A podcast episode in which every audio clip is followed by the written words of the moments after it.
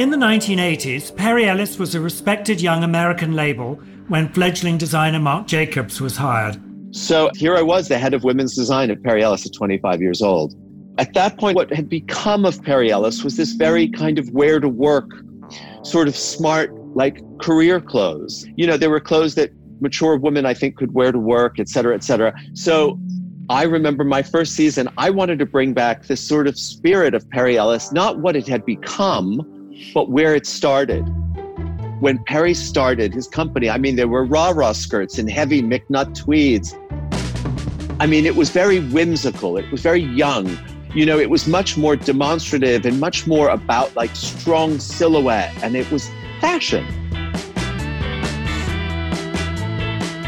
And so when I joined Perry Ellis, I wanted to bring, you know, this kind of youthful attitude and that same sensibility so I looked to like kind of Woodstock and I looked to sort of these, I mean, I looked to Jasper Johns and his interpretation of the American flag and bucket hats and Duchess satin and Anna Wintour bob wigs.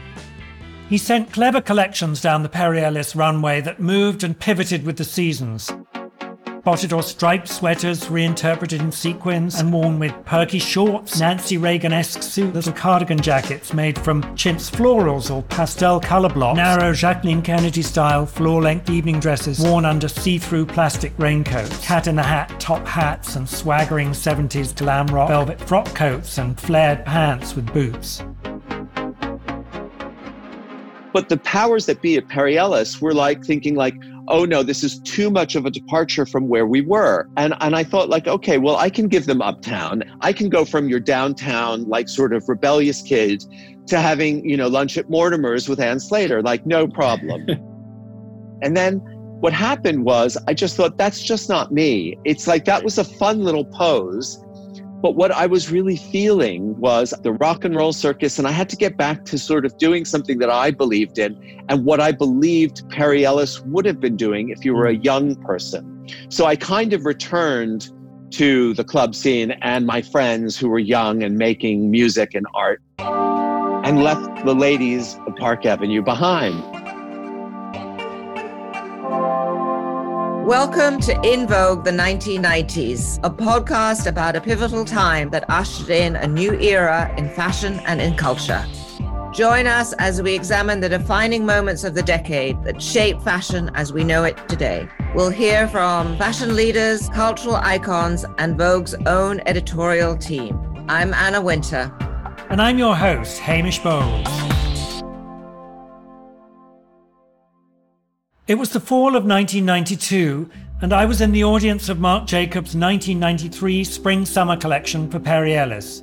It was the classic show setup. The room is full of, you know, retailers who are looking for their little ladies who lunch dresses and the fashion stars of the American and international press. Everyone is looking fairly groomed because that's how you looked when you went to a fashion show. And it's usually what you were looking at on the runway. And then the first girl comes out and she looks a little bit bedraggled, like she's just tumbled out of bed. There was like a dirty, grubby glamour to the whole thing and you know lipstick but not well applied. All these girls who you're used to seeing. Kate and Kristen McMenamy and very Linda, kind of made up and groomed and naomi campbell. You know it's these same girls and they've been stripped of their makeup and there's no elnet hairspray. And that felt such the antithesis to everything that came before it. Very beautiful in a scrubbed down undone unmade bed kind of way slips that were beaded, little shrunken cardigans, and just barrettes sort of loosely thrown into their hair, and Doc Martens. Looked like you kind of raided a thrift store and maybe a boyfriend's closet, and you'd sort of put it all together in this kind of haphazard way. You know, it was one of those very, very powerful fashion shows. And you know, by the end of the show, it's just crescendoed. It's just one girl after another, and it's just relentless. I mean, I was completely appalled. I couldn't believe what was coming down the runway. What you're getting is pure Courtney Love grunge, and it's just relentlessly coming at you. And two very, very thoughtful fashion critics, Suzy Menkes of the International Herald Tribune, Cathy Horyn of the Washington Post, both wrote eviscerating reviews. This is Cathy Horyn. All right, let's see if I can do this. Call it boho, grunge, or deja vu all over again. But the new look for spring is chaotic, contrived, and so encumbered with cultural significance that even the most astute follower of fashion will find herself wondering if she's supposed to look like Courtney Love. Rarely has slovenliness looked so self conscious or commanded so high a price. The esteemed fashion critic Suzy Menkes also wrote an eviscerating review and went a step further. Suzy even went to the extent, I think she had these badges made that said grunge is ghastly and distributed them. them. I know that our Vogue editors were completely divided. It's what, you know, great fashion does. It's what great fashion designers do. You know, they hold a mirror up to the times, and sometimes, you know, it's a crazy fairground mirror and you don't recognize yourself in it but it's a very interesting perspective. You know, the horror is turning to actually, this is something very relevant and cool. How does this start? Dun na na, na na na na na, na na na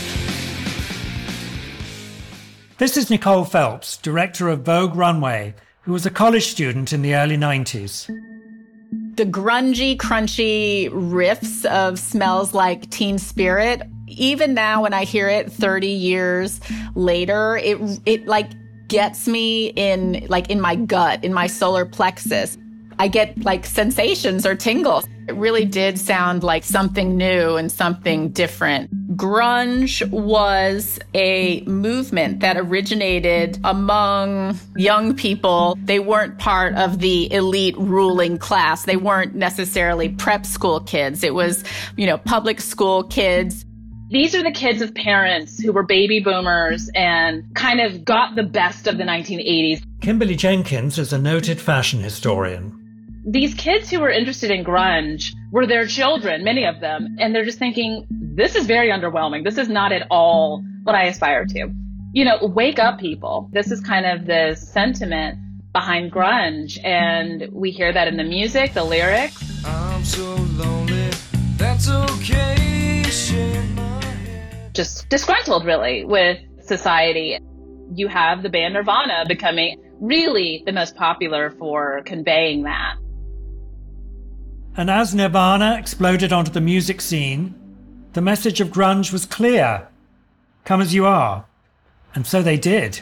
Grunge is the fashion trend launched by the hard driving guitar music known as the Seattle Sound.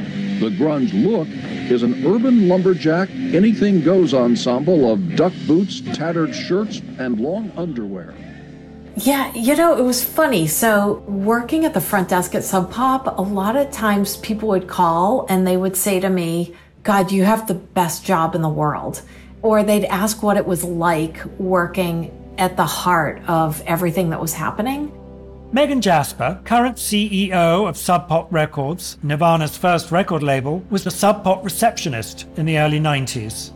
I knew I was around a really creative bunch of people the musicians, my coworkers. Um, they were such incredible resources. They were so interesting to be around and to talk to.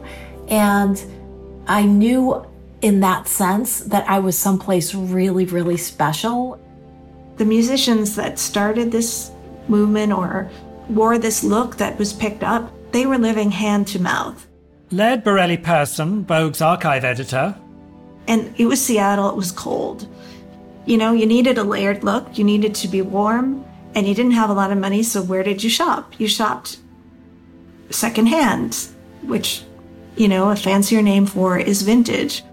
Kim Jenkins, fashion historian. There's this appeal to kind of countering how we typically shop, engaging in capitalism and consumerism and going to all these department stores or big name shops and and instead going to secondhand stores, which is better for the environment and it's cheap and it's just easier. Seattle's yeah, Goodwill store was far ahead of the fashion curve when it came to grungy clothing. Now it's the place to go for acceptable grungy jeans. Grunge felt so different. It was way more effortless and kind of like truly gritty. I do actually remember kind of just picking clothes up off the floor of my bedroom and putting them on. It really did feel like um, it didn't matter so much what you wore. It was more about whether it just was working for you and what you needed to do. I think that there was a more practical approach to how how people dressed and looked. By 1993, national attention had focused on the Pacific Northwest. The laid-back Seattle vibe became a source of international fascination, and its signature style, soon known as the grunge look, brought mass appeal to the shabby, vintage, unpolished aesthetic, with Kurt Cobain and his partner Courtney Love as its poster children. It's called Gorgeous Lesbians in $20 dresses. 29 The visual I get when I think of grunge is Courtney Love with her peroxided hair with like a month's worth of roots unbrushed bedheady hair, a silk slip in nude or, or, blush pink with a black bra underneath it. That was another thing that was a really big deal. The idea of exposed bra straps in the early 90s. It was a new thing. You might have torn fishnets or you might have bare legs and you'd have scuffed up combat boots and the guy would be wearing an unbuttoned flannel that had been through the wash a hundred times, a t-shirt that had lost its shape, and a pair of uh, loose-fitting jeans, or in Kurt Cobain's case, you know, granny dresses, like unshowered, Un- unshowered but still sexy. I remember Mark Arm from Mudhoney saying to me once, like, "Why don't you wear t-shirts anymore on stage?" and then I thought okay, I'm going to wear a t-shirt. So I wore like an extra large t-shirt with a choker and boots, you know, and, and that was it. This is Kim Gordon, one of the founders of indie rock band Sonic Youth that started in New York. We played in Seattle a lot and we played with bands like Mudhoney a lot on tour. And I remember Bruce, we were friends with Bruce from Sub Pop. And I remember the first time Nirvana played in New York, and Bruce was like, You're going to love this band. I mean, people in, in Seattle love him. You know, he walks out in the audience. They just, it's like Jesus or something. you know, you know grunge, I mean, or just wearing t shirts and jeans is also fashion. you know, you can't escape it. Of course, Seattle bands hated the word. and But I, I think in the fashion world, what it meant was kind of more of just an anti fashion statement and this desire to rebel had now permeated the fashion world. It really wasn't about designer clothes. Uh, it was not about money. It was about what you could make. It was, you know, it was a, a consciousness. Camilla Nickerson is a Vogue contributing editor.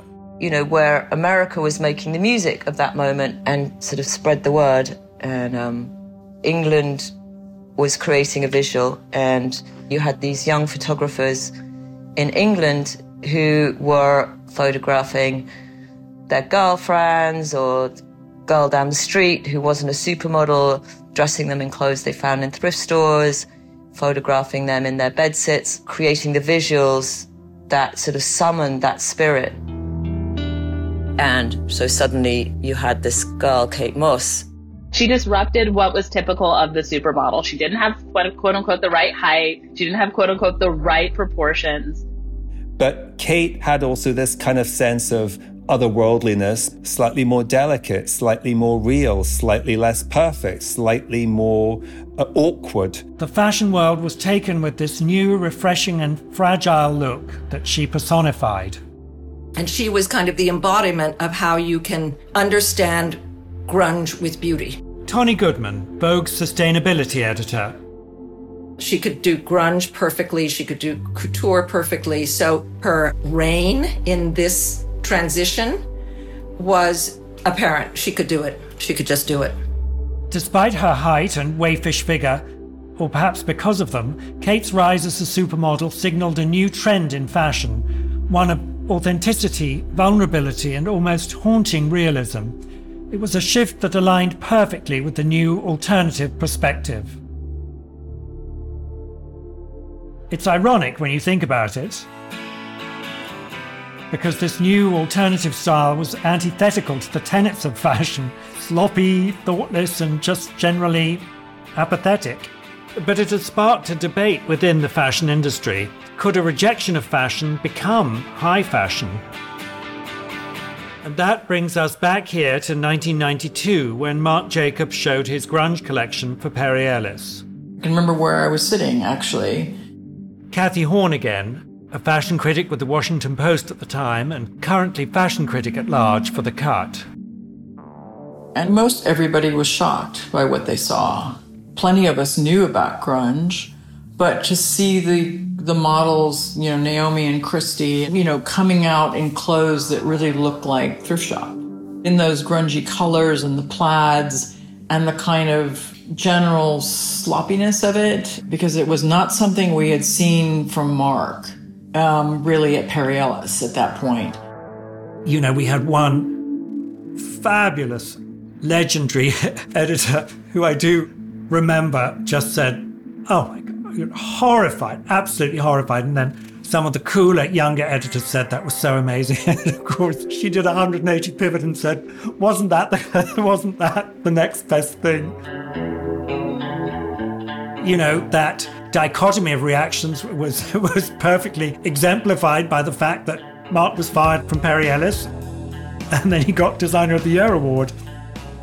There were parts of the establishment who never embraced it Nicole Phelps again. But certainly the fashion establishment saw it for what it was this, you know, very cool new sound coming out of Seattle and, and this, you know, the deconstruction of the look and the rejection of propriety. And it looked cool and new and, you know, fashion sort of latched on re- really quickly. Anna Sui, then an emerging designer who was just breaking into the fashion industry, noticed this change in the highest echelons of the fashion community. I remember going to a party and suddenly all the models weren't wearing head to toe designer. They were wearing a pair of jeans and maybe a vintage top. Anna Sui's designs might have previously been considered fringe, but grunge brought a new acceptance to more alternative designs like hers. There was a whole different thing going on, and I thought, you know, maybe this this is the time for me. While in Paris with her friend, the legendary fashion photographer Steven Meisel, Anna remembers stopping at the Ritz to pick up Madonna. And when she came out, she had her coat on, and we had, we were late, so we rushed into the car, rushed into the venue, sat down, and she took off her coat and she said, "Anna, I have a surprise for you." And she was wearing my dress, and this was the baby doll dress that kind of brought attention to my collection. Anna soon became known for her somewhat feminine take on the grunge aesthetic, and in particular for this baby doll dress that remained one of her most iconic pieces. Inspired by Kurt Cobain's choice to sometimes wear a dress, Anna designed baby doll dresses for women and men to be worn with work boots, just as Kurt had styled his, putting his gender bending look on the runway. And she elevated the concept of second hand clothes too, spending weekends combing through flea markets with supermodel Naomi Campbell and turning their discoveries into runway fashion. We bought belts from the Army Surplus store, but then we embellished them with flowers. We did some crochet hats where it wasn't so slick and it wasn't so manufactured. It was more artisanal. After months of appearing on the runways and being photographed on models around town, the grunge look overcame whatever misgivings the high fashion world might have had. Grace Coddington, legendary Vogue editor, styled a now iconic grunge shoot photographed by Steven Meisel. Hey, run through listeners, are you curious about what goes on behind the scenes at Vogue and in the world of fashion? Join Vogue Club, a one of a kind fashion community where you can unlock exclusive access to Vogue editors, industry players, and fellow members, as well as receive expert style advice, tickets to VIP events, handpicked gifts, and so much more. Visit VogueClub.com today and get 20% off using promo code The Run Through 20 That's VogueClub.com, promo code The Run Through 20 so I had suggested to do this shoot with all these vintage things and then, you know, take them out into the countryside and put big boots on them and and dress them down and take all that makeup off and things. I was speaking the same language as as Meisel, but he was speaking it from the point of view of grunge because he's very tapped into every new thing. The models, Naomi Campbell, Kristen McMenamy and Nadja Auermann, to name a few, were wearing a kind of collage of clothes. Steven Meisel, he said, Oh, you should go and take some things from Anna because they're very vintagey looking and things. So I did. The spread was something we'd really never seen in the pages of Vogue before.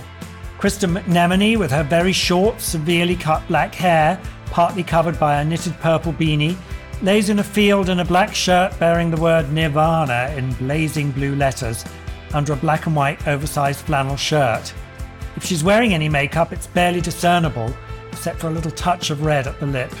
In one photo, Nadja Auermann, wearing a loosely fitted button up shirt, stares directly into the camera, almost forcing you, daring you to look at the nose ring and her bare, freckled face, while Naomi Campbell sits, deliberately gawky and knock kneed, in a dull coloured red and black striped sweater that doesn't really go in the conventional sense, with the teal blue green hat on her head, or with the plaid flannel that covers her legs, or the sturdy, partly untied boots. It was completely shocking and entirely new terrain for the magazine and for its relatively new editor in chief, Anna Wintour. I don't know if Anna was completely tuned into this new look. I think she probably hated it. But, you know, she was amazing in that she let it happen uh, because she trusted me that that it was relevant. And it's funny because here we are talking about it now, you know. Now that grunge was in the pages of Vogue, now that it was something that could be purchased and styled, it became commodified and commercialized, something that the originators of grunge never sought and, in fact, actively rejected. And while you could still find flannel shirts in the Salvation Army, you could also buy designer versions, which may cost less than couture but were still high fashion designer prices. When grunge hit the runways, first off, it seemed bizarre that people were willing to pay that kind of money for something that anyone else here would have spent like $5 for at a thrift store. I remember thinking, like, you kind of have to hate your money to buy that. Megan Jasper again, CEO of Sub Pop Records. It's actually a really interesting thing because it means that this culture is speaking to a lot of people and it means that things are probably opening up. But also, when you're in your early 20s, you don't want to fucking share that shit. Like, you kind of want to own it for yourself. I wasn't ready to share all of it then. But I mean, what do you do? It's not like it's something to fight against because it's happening. Part of what had been so shocking about the Vogue shoot was that these supermodels were wearing the type of clothes that were much more attainable for a broader audience of people. Suddenly, outfits that would have never been considered fashion had essentially a stamp of approval from Vogue, challenging the idea of what fashion could be, and it became such a topic of debate that it even made the news. My wife and I were sitting around at a Sunday looking at a magazine saying, where did this stuff come from, and do they really expect people to dress in this stuff? A movement that had been about accessibility and affordability and practicality, about anti capitalism and rebellion, somehow had morphed into something very different. It became yet another tool to sell clothes. Laird Borrelli-Persson, Vogue's archive editor. The idea of rebellion, the idea of vintage, that DIY aspect is inviting to young people that are interested in fashion but don't have a big budget to spend on fashion. The idea that you can pick up a, a sweater with a, a hole in it and make it look kind of dangerously glamorous like Kurt Cobain is, you know, an attractive and not scary one. It became, I think, a symbol of rebellion and youth and independence. These are very, very seductive ideas that work really well with marketing. Once grunge penetrated high fashion and then went mainstream, it proved that any style, even the most anti fashion look, could upset the most established rules of fashion and become fashion. For a long time, the idea of fashion dictatorship and rules about what was right and what was wrong, fashion rules in general, grunge didn't have time for that. And that was refreshing. Grunge said, you can be yourself how you want to be yourself people want their voices to be heard, and fashion is one way that they do it. Recently, Cathy Horyn, fashion critic at large for The Cut, re-evaluated her 1992 review of Marc Jacobs' Perry Ellis show. Why were those of us in attendance such a miserable chorus of condemners? Why did so many critics allow no room on the American runways for a look that was legitimately an expression of impertinent new values about alternative beauty, unaffected glamour, anti luxury? You know, when a designer does something that is so left field, you can fault it for the things like, oh, maybe it's a little bit exploitive of a music trend, maybe it's a little slapdash, but also maybe it indicates that the designer is just desperate to break out. Maybe he's just trying to find his voice. You know, I could see Marc's desire to say, hey, here I am on 7th Avenue, right opposite the 550 building, which is where all the the prestigious designers were to say something that is more street oriented, that's more youth oriented, that's more shocking. I think that's just responding to the world around you. And grunge has never really left the fashion stratosphere. In recent seasons, both Marc Jacobs and Anna Sui reissued those iconic collections. And when you look at the clothes now, they don't seem radical, they don't seem like a massive departure. In fact, they seem quite normal and cool and comfortable because they established an eclectic, vintage driven way of dressing that has continued to shape the 21st century fashion landscape. I'm sort of surprised that we were so severe and prissy about Marc's grunge collection because, in its elements, it all made sense. And also, it was an American thing. We should have already been prepared for something like that. In many ways, this is a story about how a niche anti fashion look disrupted the fashion industry. But it's also a story about the realization that any style, anywhere of dressing, any type of clothing could be determined fashion. And for every single one of us who wake up and put something on our backs every day, whether we're in Seattle or downtown Seoul, this act of dressing is a way of fashioning ourselves, a way of expressing ourselves. And no one is exempt from that.